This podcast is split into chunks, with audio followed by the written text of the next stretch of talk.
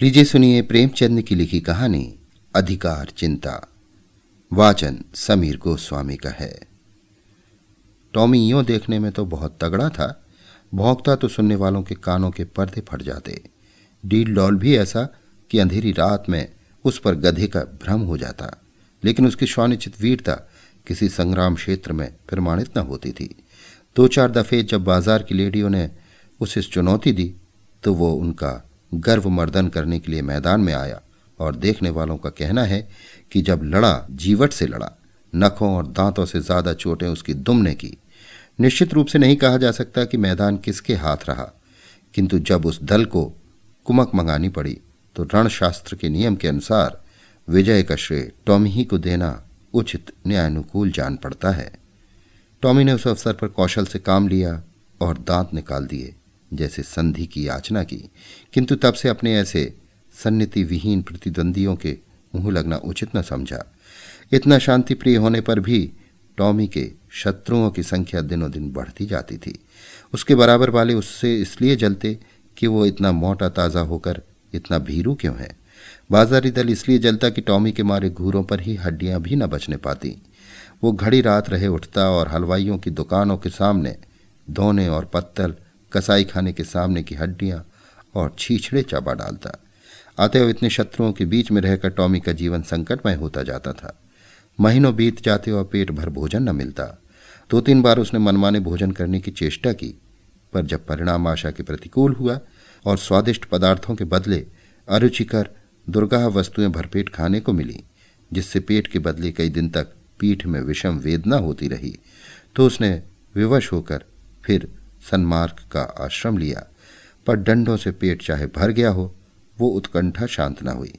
वो किसी ऐसी जगह जाना चाहता था जहाँ खूब शिकार मिले, खरगोश, हिरन, भेड़ों के बच्चे मैदानों में विचर रहे हों और उनका कोई मालिक न हो, जहाँ किसी प्रतिद्वंदी की गंध तक न हो। आराम करने को सघन वृक्षों की छाया हो, पीने को नदी का पवित्र जल। वहाँ मनमाना शिकार करूँ, खाऊं और मीठी नींद सोऊं वहाँ चारों ओर मेरी धाक बैठ जाए। सब पर ऐसा रौब छा जाए कि मुझी को अपना राजा समझने लगे और धीरे धीरे मेरा ऐसा सिक्का बैठ जाए कि किसी द्वेषी को वहाँ पैर रखने का साहस ही ना हो। संयोगवश एक दिन वो इन्हीं कल्पनाओं के सुख स्वप्न देखता हुआ सिर झुकाए। सड़क छोड़कर गलियों से चला जा रहा था कि सहसा एक सज्जन से उसकी मुठभेड़ हो गई। टॉमी ने चाहा कि बचकर निकल जाऊँ, पर वो दुष्ट इतना शांति प्रिय न था। उसने तुरंत झपट कर टॉमी का टेटुआ पकड़ लिया। टॉमी ने बहुत अनुनय विनय की गिड़गिड़ाकर कहा, ईश्वर के लिए मुझे यहाँ से चले जाने दो। कसम ले लो, जो इधर पैर रखूँ। मेरी शामत आई थी कि तुम्हारे अधिकार क्षेत्र में चला आया। पर उस मदांध और निर्दयी प्राणी ने जरा भी रियायत न की। अंत में हारकर टॉमी ने गर्धप स्वर में फरियाद करनी शुरू की। ये कोलाहल सुनकर मोहल्ले के दो चार नेता लोग एकत्र हो गए। पर उन्होंने भी दीन पर दया करने के बदले उल्टे उसी पर दंत प्रहार करना शुरू किया। इस अन्यायपूर्ण व्यवहार ने टॉमी का दिल तोड़ दिया। वो जान छुड़ाकर भागा। उन अत्याचारी पशुओं ने बहुत दूर तक उसका पीछा किया। यहाँ तक कि मार्ग में एक नदी पड़ गई और टॉमी ने उसमें कूद कर अपनी जान बचाई। कहते हैं, एक दिन सबके दिन फिरते हैं। टॉमी के दिन भी नदी कूदते ही फिर गए। कूदा था जान बचाने के लिए, हाथ लग गए मोती।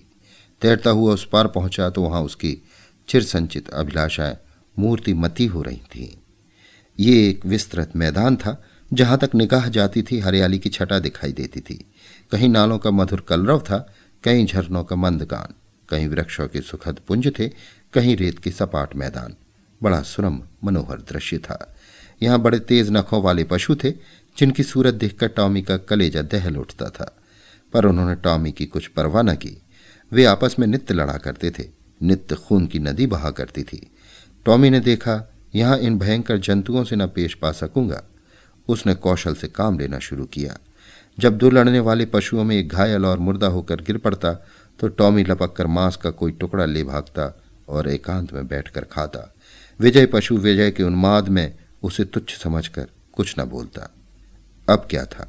टॉमी के पौ बारह हो गए। सदा दीवाली रहने लगी।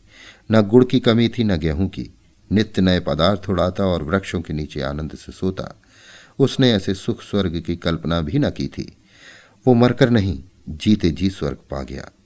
थोड़े ही दिनों में पौष्टिक पदार्थों के सेवन से टॉमी की चेष्टा ही कुछ और हो गई। उसका शरीर तेजस्वी और सुसंगठित हो गया। अब वो छोटे मोटे जीवों पर स्वयं हाथ साफ़ करने लगा। जंगल के जंतु अब चौंके और उसे वहाँ से भगा देने का यत्न करने लगे। टॉमी ने एक नई चाल चली। वो कभी किसी पशु से कहता, तुम्हारा फला शत्रु तुम्हें मार डालने की तैयारी कर रहा है। किसी से कहता फला तुमको गाली देता था। जंगल में जंतु उसके चकमे में आकर आपस में लड़ जाते और टॉमी की चांदी हो जाती। अंत में यहाँ तक नौबत पहुँची कि बड़े बड़े जंतुओं का नाश हो गया। छोटे मोटे पशुओं का उनसे मुकाबला करने का साहस न होता था। उनकी उन्नति और शक्ति देखकर उन्हें ऐसा प्रतीत होने लगा, मानो ये विचित्र जीवन आकाश से हमारे ऊपर शासन करने के लिए भेजा गया है। टॉमी भी अब शिकारबाजी के जौहर दिखाकर उनकी इस भ्रांति को पुष्ट किया करता था। बड़े गर्व से कहता, परमात्मा ने मुझे तुम्हारे ऊपर राज्य करने के लिए भेजा है। ये ईश्वर की इच्छा है।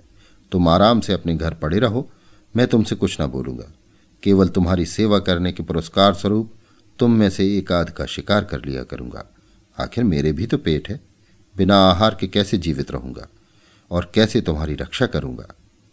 वो बड़ी शान से अब जंगल में चारों ओर गौरवान्वित दृष्टि से ताकता हुआ बिचरा करता, टॉमी को अब कोई चिंता थी? तो ये कि इस देश में मेरा कोई मुद्दा ही ना उठ खड़ा हो। वो नित्य सजग और सशस्त्र रहने लगा। ज्यो ज्यो उसकी चिंता भी बढ़ती जाती थी। बस, अब बहुधा रात को चौंक पड़ता और किसी अज्ञात शत्रु के पीछे दौड़ता। अक्सर अंधा कुकुर बतासे मुँह के वाली लोकोक्ति को चरितार्थ करता। वन के पशुओं से कहता, ईश्वर न करे कि तुम किसी दूसरे शासक के पंजे में फंस जाओ। वो तुम्हें पीस डालेगा। मैं तुम्हारा हितैषी हूँ। सदैव तुम्हारी शुभकामना में मग्न रहता हूँ। किसी दूसरे से ये आशा मत रखो। आखिरकार ये हुआ कि टॉमी को क्षण भर भी शांति से बैठना दुर्लभ हो गया। वो रात भर दिन दिन भर नदी के किनारे इधर से उधर चक्कर लगाया करता। दौड़ते दौड़ते हाफने लगता, बेदम हो जाता। मगर चित्त को शांति न मिली, कहीं कोई शत्रु न घुसाए। लेकिन कुआर का महीना आया तो टॉमी का चित्त एक बार फिर अपने पुराने सहचरी से मिलने के लिए लालायत होने लगा। वो अपने मन को किसी भांति रोक न सका। वो दिन याद आया जब वो दो चार मित्रों के साथ किसी प्रेमिका के पीछे गली गली और कूचे कूचे में चक्कर लगाता था। दो चार दिन तो उसने सब्र किया, पर अंत में आवेग इतना प्रबल हुआ कि वो तकदीर ठोक कर खड़ा हुआ। उसे अब अपने तेज और बल पर अभिमान भी था। दो चार को तो वहीं मज़ा चखा सकता था। किंतु नदी के इस पार आते ही उसका आत्मविश्वास प्रातःकाल के तम के समान फटने लगा। उसकी चाल मंद पड़ गई। आप ही आप, सिर झुक गया, दुम सिकुड़ गई। मगर एक प्रेमिका को आते देखकर वो विवल हो उठा। उसके पीछे हो लिया। प्रेमिका को उसकी वो कुचेष्टा अप्रिय लगी। उसने तीव्र स्वर से उसकी अवहेलना की। उसकी आवाज़ सुनते ही उसके कई प्रेमी भी आ पहुँचे और टॉमी को वहाँ देखते ही जामे से बाहर हो गए। टॉमी सिटपिटा गया। अभी निश्चय न कर सका था कि क्या करूँ कि चारों ओर से उस पर दांत और नखों की वर्षा होने लगी। भागते ही न बन पड़ा। देह लहलुहान हो गई। भागा भी तो शैतानों का एक दल पीछे था। उस दिन से उसके दिल में शंका सी समा गई। हर घड़ी ये भय लगा रहता कि आक्रमणकारियों का दल मेरे सुख और शांति में बाधा डालने के लिए, मेरे स्वर्ग को विध्वंस करने के लिए आ रहा है। ये शंका पहले भी कम न थी, अब और बढ़ गई। उस दिन उसका चित्त भय से इतना व्याकुल हो गया कि उसे जान पड़ा, शत्रु दल आ पहुँचा। वो बड़े वेग से नदी के किनारे आया और इधर से उधर दौड़ने लगा। दिन बीत गया, रात बीत गई, पर उसने विश्राम न लिया।